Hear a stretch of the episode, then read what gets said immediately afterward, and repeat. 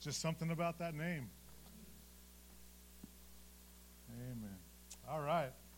We're going to be in the book of James. I know it's a curveball for everybody, right? We've been in the series in Galatians. Uh, but this week, considering that we're going into Thanksgiving week, and this is the time that our, our society says we need to spend time to be thankful uh, for all that, uh, at least in our view, all that God has given us.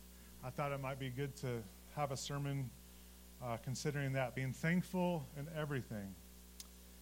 Being thankful in everything. That is what Scripture, what God calls us to do in Scripture, to be thankful in everything. Um, Paul writes in 1 Thessalonians chapter 5 verse 15 see to it that no one repays evil for evil to anyone but always pursue what is good for one another and for all rejoice always pray constantly and give thanks in everything for this is God's will for you in Christ Jesus let's pray father we just want to come before you and just say thank you lord for your goodness for all the good gifts that you've uh, bestowed upon us lord the um, the food that you've given us throughout our lives, Father, the very air that we're breathing, Lord, is all a gift from you. And so we just want to take this opportunity to acknowledge you, the giver of all that is good, Lord. And Father, we ask that you would help us this morning as we open up your word, that your spirit would guide us into all truth. God, that your spirit would do a work in our hearts, that we wouldn't just receive uh, these words of Scripture in our head, Lord, um, but that your spirit would. Uh, be active in our hearts, Father, that you would uh, transform us more into the image of Jesus um, through the preaching of your word and through the ministering of your spirit. We desperately need to hear from you this morning, God. We just ask that you would do that. Father, help us uh, at the end of this time, Lord, to walk out of here um, with a more thankful heart. And uh, Father, we, we confess that we can't do that in our own strength. It is through the power of your Spirit that we can do such a thing, that you might be glorified in our lives because of it. And we ask this in Christ's precious name. Amen. Can you guys hear me okay through the speaker? Yeah? All right, good. All right, so give thanks in everything. And so Paul says here in, in 1 Thessalonians 5, I know I told you we're going to James, we will be in James, but this is where Paul tells us to be thankful in everything. This is God's will for you, right? People will come to me, I just want to know God's will for me in life and I'll take them to this passage of Scripture. You want God's will for you? This is um, God's will for you that you rejoice always, pray constantly, give thanks in everything. For this is God's will for you in Christ Jesus, right? And that's great, but if you consider uh, the year 2020 and all the trials that we've gone through these, this last year with the epidemic and all those things, um, you read a verse like that and you're like, yeah, well, that's easier said than done, right? That's, that's like my, my initial response. Yeah, give thanks and everything, but that's easier said than done, uh, considering everything that we have gone through. And so, Paul and God's desire and command for us is that we are thankful in everything. And so, how does that happen? How can we do that in spite of the trials, in spite of the circumstances that we find ourselves in here in 2020? We've gone through this epidemic. We've gone through uh, the, the closing down of society, essentially, and we've gone through a very tough political season, uh, still going through these things. There's no end in sight. How can we be thankful in these things? And, and I just want to share with you the first chapter of James this morning, James chapter 1 gives us a roadmap on how to be thankful in everything.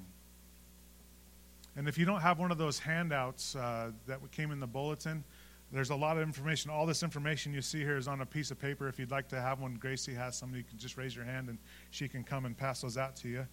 If you would like that to take that home, since there's a there's a load of information here. So, uh, so this is kind of the roadmap that James provides for us for us to be thankful in everything, and it's ultimately a a, a perspective that we need to keep through our trials. Uh, it's really easy for us to get weighed down in what's happening in, uh, in and around us and, and to us because of everything that's beyond the circumstances that are beyond our control. And it's easy to keep our focus on that, but what Scripture calls us to is to keep a heavenly perspective during these trials. And so we have uh, three different points that I want to cover today. Verses 1 through 18 cover these things. With The first is to recognize God's eternal purpose in our trials. The second is to, as we go through these trials, to put our hope in God. And third is keep our mind fixed on the things above in the times of these trials. We are commanded to be thankful in everything. Praise be to God. God gives us His scripture to give us a roadmap on how we can cooperate with the Spirit, right? Because it's ultimately not in our own strength that we can have this supernatural uh, ability to be thankful and be joyous and be, have peace uh, in spite of the circumstances that are happening in life. And so let's look at the first one here in verse 1 of James 1. The first point is our trials produce endurance. Our trials produce endurance.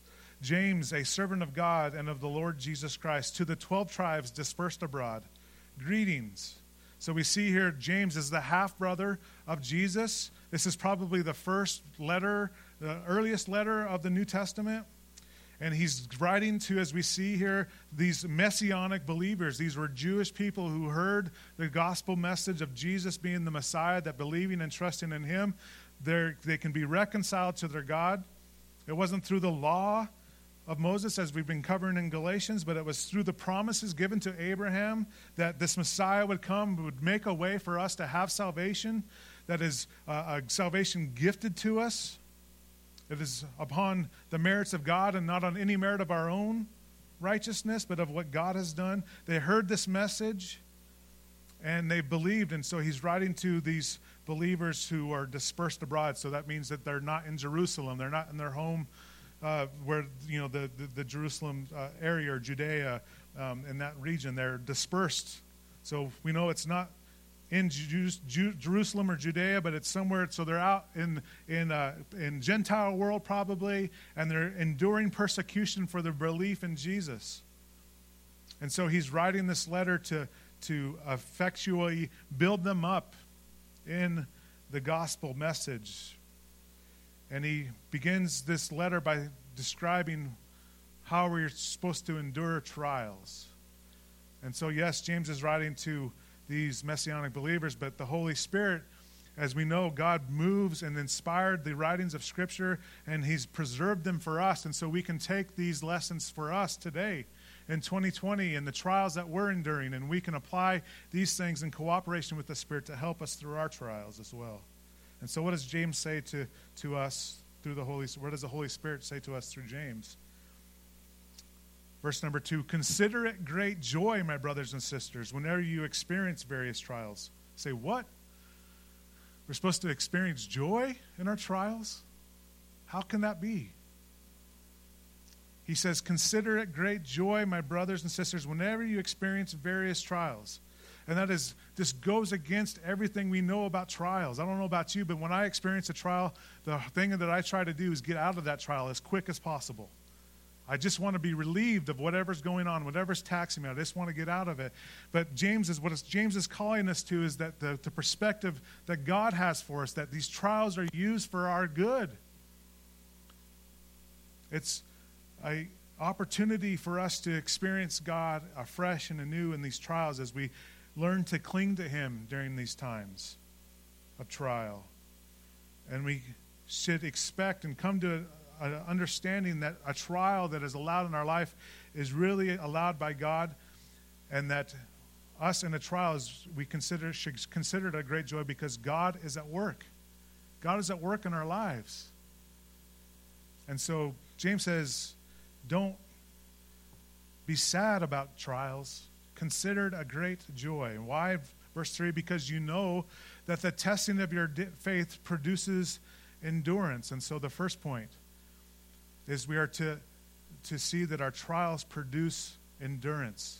The trials of our faith produce endurance. I remember when I was in seventh grade, uh, there was this big track and field day where everyone got to do track and field and do all the different events. And my dad, growing up, he was a marathon runner. He'd run those really long distances, you know. And, and um, what I neglected to understand was that he got up every morning and he'd go out and he'd run and he'd train for those marathons. He didn't just wake up and go run 24 miles. He, he had to train for that. And this track and field day came, and they're like, "Who would like to do the long distance running, like four laps, four laps around the track?"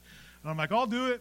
I'm in seventh grade here. I'll do it. My, my dad runs marathons, so I'll be able to run long distances, right? Well, that was a mistake. Just because my dad ran marathons didn't mean that I was prepared to run long distances. And so I started off and I just started running as fast as I could down that track, and I got to that first corner, and next thing you know, I'm right breathing heavy and and barely could walk at that point, and all these other guys just passed me. Charismatic on you.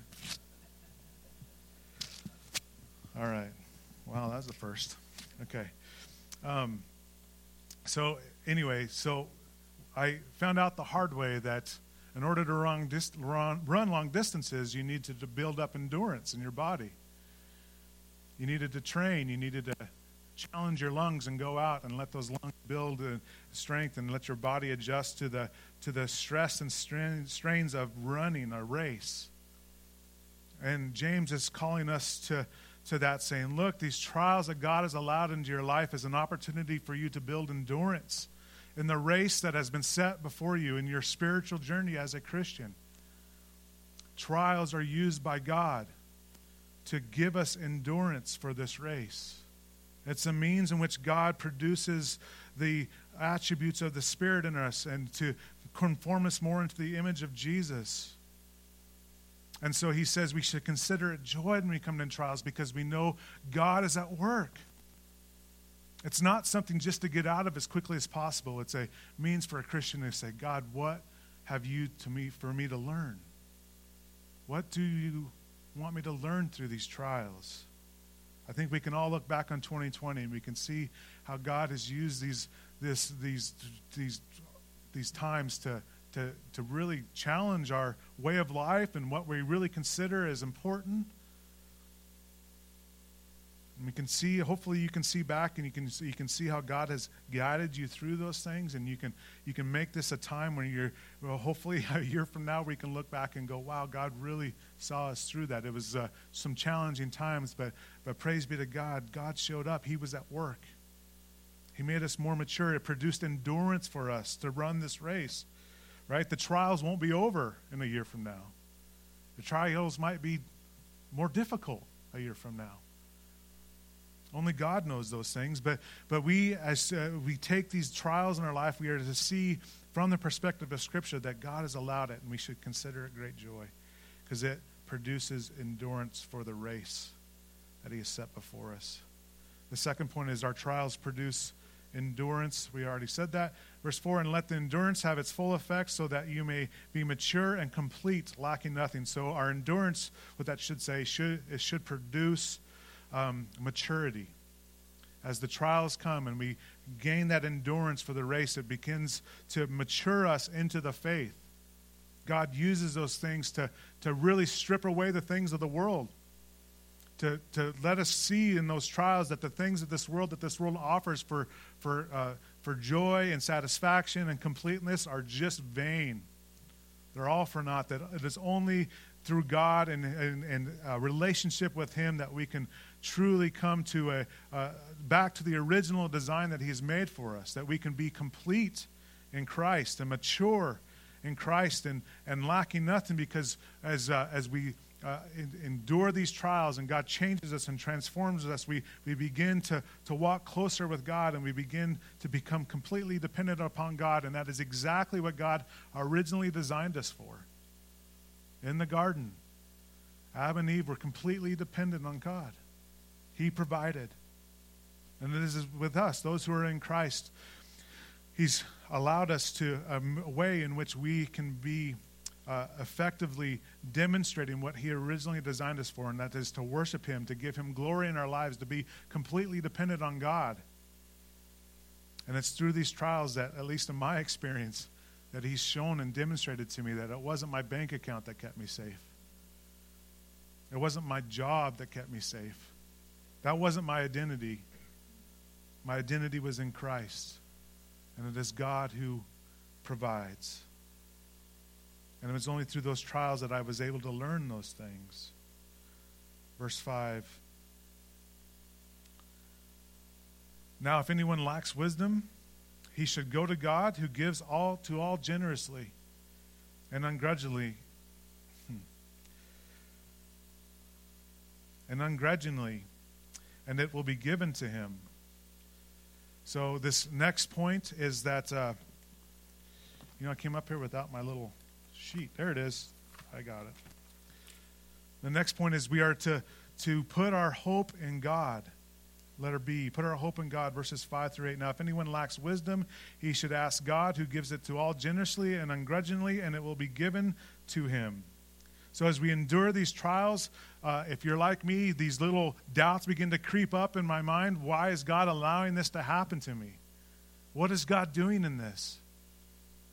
And if I'm not careful, if I, if I get my perspective on what's happening to me and not what God is doing through this trial, I begin to doubt God and I begin to doubt God's promises. And James recognizes this and he says, Look, if anyone lacks wisdom, uh, this the ability to discern what God is doing, or this ability to keep our focus on God, let him ask. If you doubt, ask God. He will give you wisdom who gives you to all generously and ungrudgingly, and it will be given to him. Knowledge is part of wisdom, but it's also an ability to discern that in spite of my circumstances, I know God is at work. That is the wisdom that is from above, that keeps our perspective on the things that are above and not on the things of this earth. And so to be able to be thankful in everything. We need to recognize God's eternal purpose. That testing leads to endurance, endurance leads to maturity, and um, we are to put our hope in God. And it's easy to say we can put our hope in God, but this is the, the practical way we can do that. God, I'm not understanding what's going on in my life right now. Give me wisdom to understand what is happening. Why are you allowing this? And the promise is, that we ask, He will give it to us generously and ungrudgingly. But there's a caveat to that. But let him ask in faith without doubting. For the doubter is like a surging sea driven and tossed by the wind. That person that person should not expect to receive anything from the Lord. And so he says we are to ask for wisdom, but we're not to ask doubting. We're supposed to ask in faith. We are. Uh, he describes this person who is being tossed around by a storm. They're just going here and going there because their their life they're enduring a trial and they're so they're trying out Jesus and and Jesus isn't helping. So they're going to go somewhere else and find an answer. They're going to they're to go somewhere. Uh, uh, some Eastern religion. They're just trying different things to figure out how they can get re- delivered from this trial. And James says, Look, for a Christian, we are to put our hope in God. We are to ask for wisdom. We are to seek God's face. And we're to do it in a walk of faith, even though we can't see what God is doing. We still, by faith, trust that God is at work and God is allowing these trials for a reason. And we will trust God for his promises that he will never leave us nor forsake us in our trials. We're to ask with faith.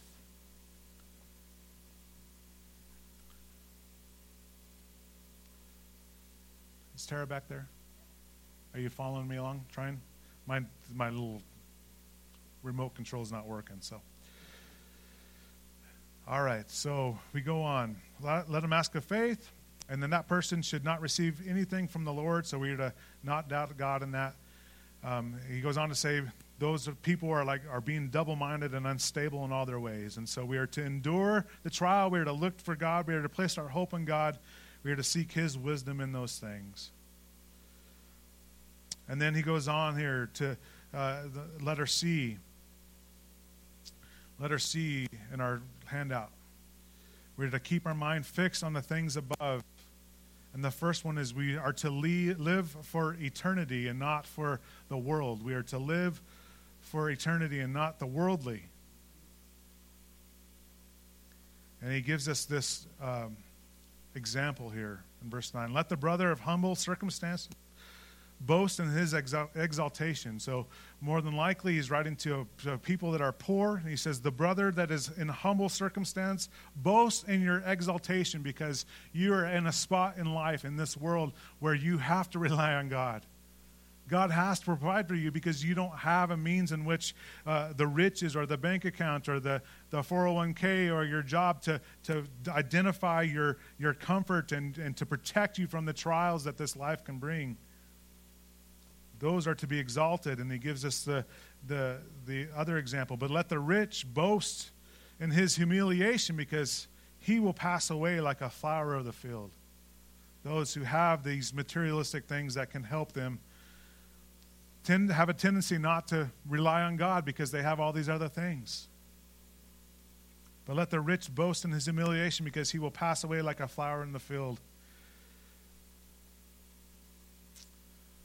Verse 11 For the sun rises, and together with the scorching wind dries up the grass, its flowers falls off, and its beautiful appearance perishes. In the same way, the rich person will wither away while pursuing his activities.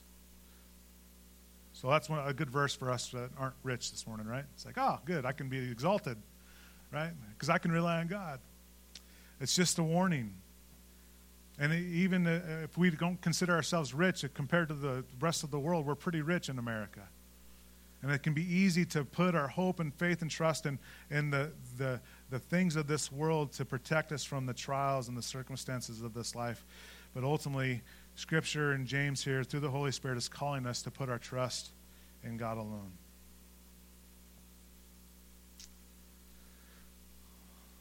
Number 12, we are to keep our eyes on the prize. Keep our eyes on the prize. Blessed is the one who endures trials, because when he is, has stood the test, he will receive the crown of life that God has promised to those who love him. That's the prize, the life that is to come. He will receive the crown of life that God has promised to those who love him. It's not what we gain in this life. I'm sorry, but it's not your best life now. The life that God has promised is the life that is to come. We will receive a crown of life. We will be forever dwelling with our God. We will be his people, and his God, our God will be amongst his people, and there will be no more sorrow, no more tears, no more death, no more sin. That is what God has purchased for us through the sacrifice of Jesus Christ, and that is what we keep our eyes on as we endure the trials of this life. Blessed is the one who endures trials, because when he has stood the test, he will receive the crown of life that God has promised to those who love him. We are to keep our eyes on the prize, we are to keep our eyes on the things that are above. He goes on in verse 13 No one undergoing a trial should say, I am being tempted by God, since God is not tempted by evil, and he himself doesn't tempt anyone. And so, this next point is we are to be careful where we place our blame. Part of trials in this life is a trial, or uh, uh, we can enter into in a trial when we are tempted to sin, to act against God, to go outside the bounds that God has, has, uh, has laid out to protect us from those things that uh, can be detrimental to our, our own personal life, to our families, to those around us part of being in a trial sometimes is being tempted and, and, and succumbing to the temptation. And James recognizes this, that that is part of a trial as well. But what he's calling us to understand is that as you go in and you are tempted, it is not God who is tempting you.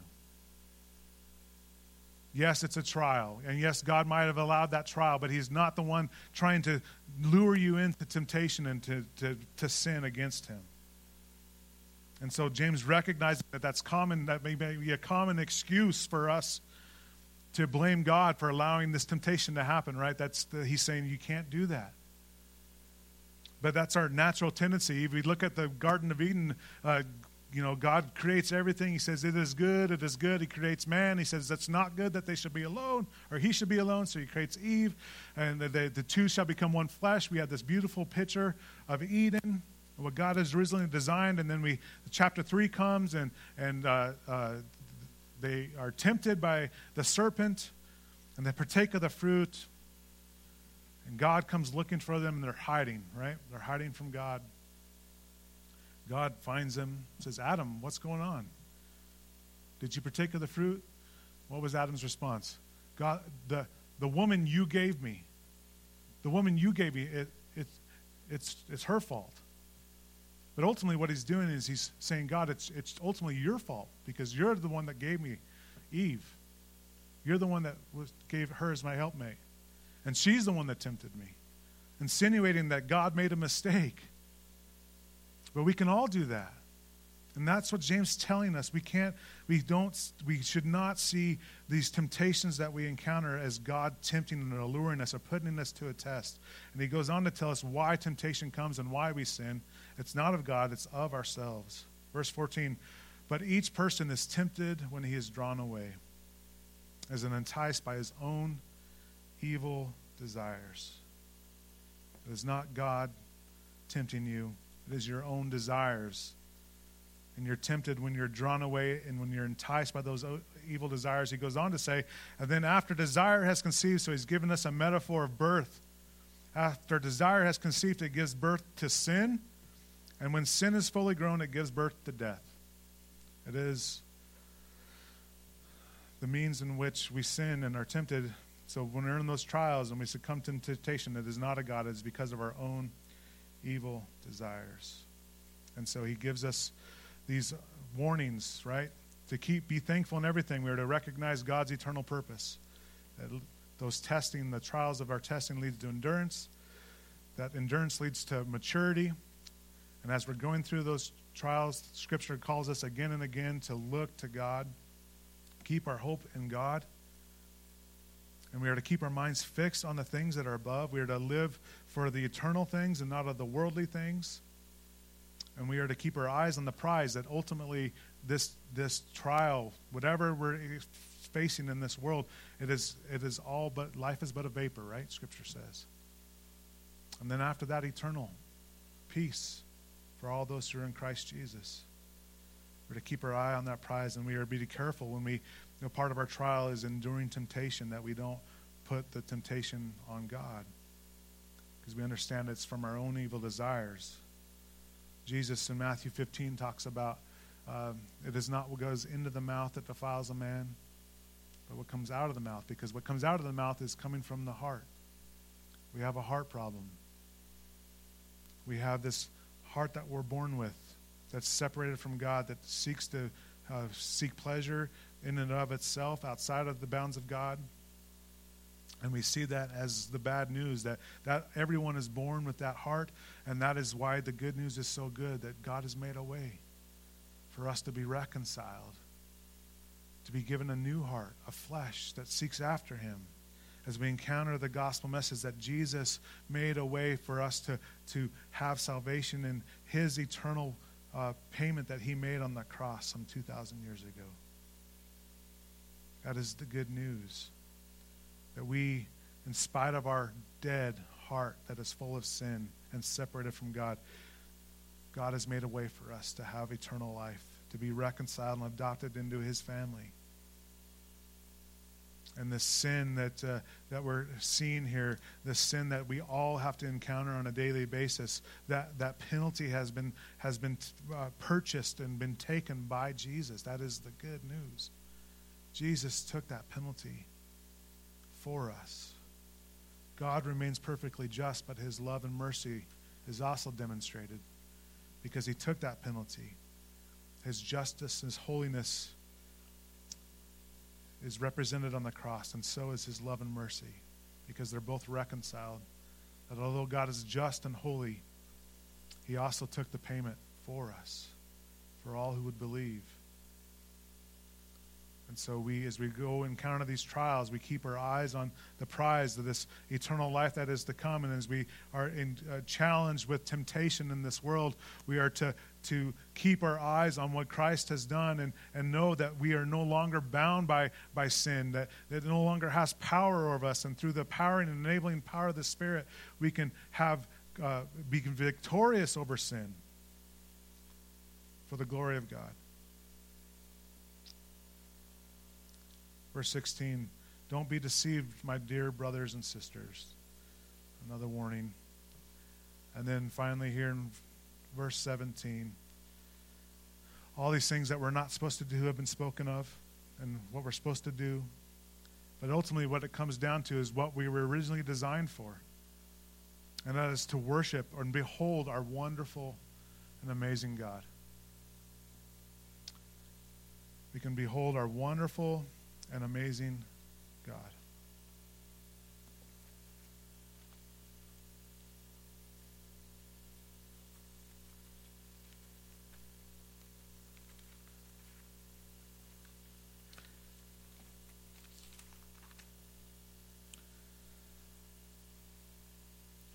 Verse 17 says this Every good and perfect gift is from above, coming down from the Father of lights, who does not change like shifting shadows. And I love how James ends this, this uh, section of Scripture here, of his letter to these dear brothers and sisters, and ultimately the Spirit writing to us. It talks about all these things that we are to do and not to do to, to, to pursue this this life of being thankful for God, but ultimately it comes down to this what are we choosing to worship? And he says and reminds us every good and perfect gift is from above. As we go to the Thanksgiving table this week, are we going to spend time thanking God for his goodness and all that he's provided for us? Every good gift, everything Every perfect gift is given to us by the Father of lights. Amen. The stars, we go out, we can see a lot of stars where we live on a clear night. And we go out and we see the stars, and we, um, as, the, have as a Christian, have the ability to roll that that amazing uh, wonder of the stars and the skies. We roll that to not just this, the creation, but we can then go on to the Creator and give Him the worship and adoration for creating those things for us. We go and sit down at the table and we eat a wonderful Thanksgiving dinner and the turkey that we have and all those things. And we can give thanks like anybody else in this world, but we can go on beyond that turkey and being thankful for that turkey. And we can give adoration and worship to the Creator that allowed that turkey to be on our table. Good gift and every perfect gift comes from the Father of lights. Those stars that we see, as you study them closely, they twinkle, right? They have variation, shadows, different consistencies, different strengths. James takes this opportunity to say, look, yeah, the stars may twinkle and they might be very variable, but our Father is not.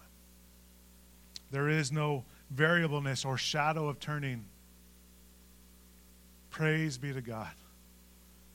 If there's anything that I've come to be think, more thankful of this year, is that although things seem to change in this world on a minute by minute basis, what truth is should we wear a mask or not wear a mask? Who is our president?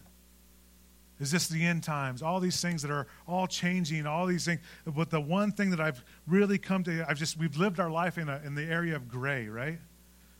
I, I'm a black and white kind of person. I want black and white. Like, this is bad, this is evil, this is sin, this is godly. Let's do godly. But here we are in this area of gray. We're in a church where God has called us to not forsake the assembly of ourselves together. But yet, our government tells us we're not supposed to meet out of fear of health for other people. That's in a gray area. Do, where, where, do you, where do you land on that? Are you supposed to wear a mask or not wear a mask? This area of gray, I'm so sick of it. Makes me all the more grateful for a God who does not change.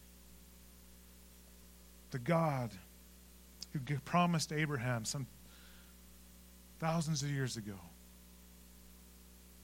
that he will have a people like the stars in the sky is the same God today. His promises have not changed. They haven't changed from yesterday, they haven't changed today, and they will not change tomorrow. He is unchanging. The fancy word, immutability of God. All the more becomes so beautiful to me his mutability, his ability to just be steadfast and remain the same in a world that just seems to change to whatever course. So thankful for that. And so let us be thankful this season for our God who does not change. And that as we endure these trials, we know, even though we can't see it or we don't understand it, we know God is at work in them. And that those trials are producing endurance in our life. It's making us more mature. It's allowing us an opportunity to exercise of putting our hope and faith in God and His promises in spite of what we're seeing. And ultimately, it provides for us a reason to worship our God who is unchanging. The promises of salvation that are found in Christ Jesus will not change. He is not a fickle God. No matter what happens in this world, we can rejoice in knowing that our position in Christ is sure and steadfast because he who promised is faithful. And that's what he says there in verse 18. James writes, By God's own choice, he gave us birth. Remember what Jesus said to Nicodemus? You must be born again to see the kingdom of God. By God's own choice, he gave us birth by the word of truth I pray that's you this morning. I pray that you've encountered Jesus in that way, that the gospel message has been given and delivered to you, and that the Spirit has convicted you of your need to trust and receive Jesus as your Savior. And then by believing and receiving Him as Savior, that the, the promise is that we will be, be born again, born from above, through the proclamation of this truth. He gave us birth, being born again by the word of truth. Is that you this morning? I pray that today, if it's not, that today would be the day when you abandon hope in all else and trust in Christ's accomplished work alone. That you too can be born again. That you too would be the kind of first fruits of his creatures. It's to glorify our God. Salvation glorifies him because it puts on display his wonderful attributes his holiness, justice, and mercy, His love, His grace, all are on display in His rescue story that's found on this earth. So we have many things to be thankful for, church. God has called us to be thankful in everything, and I pray this might help us to keep our eyes on what truly um, is important the things of uh, of not of this world, but the things that are above. Reminded of that, that hymn, Turn your eyes upon Jesus, behold his wonderful face, and the things of this earth will go strangely dim in light of his glory and grace. We have much to be thankful for. Let's pray. God, thank you for your goodness. Thank you, Father, for um, your word that we can understand why trials are allowed into our lives, Lord. And we just ask, Father, through the power of your Spirit, that you would help us and strengthen us, Lord, for the trials that we are enduring now, the trials that will come later, Father. We desire to be, Father, firmly, uh, firmly planted in your truth, that our roots would grow deep and, and that we would mature in the faith so that when those trials do come, Lord, that we will through your strength and your power be strong and steadfast, that we would not be blown away through the storms. Lord, we ask that for our good, for, of course, but also ultimately for your glory. That you receive glory in our lives, Father. I pray for those who do not know you as Savior, have not encountered Jesus in that way. I pray, Lord, that your Spirit would do a work, that they would be understand their need to reject all religion and self righteousness and materialistic thought, Lord, and just embrace through the power of your Spirit the gift that you've extended to them, salvation that is found in Christ alone. Would you receive glory in that, Lord? Help us to go to the Thanksgiving table this week, Lord, with a heart of thankfulness for what you've done for us in Christ Jesus. That we can be thankful in everything, that in spite of what happens in this life, you've given us a, an amazing life that is to come. Thank you, God. To you be the glory. We ask it in Christ's precious name. Amen. All right, we're going to have a song of uh, invitation We just like to take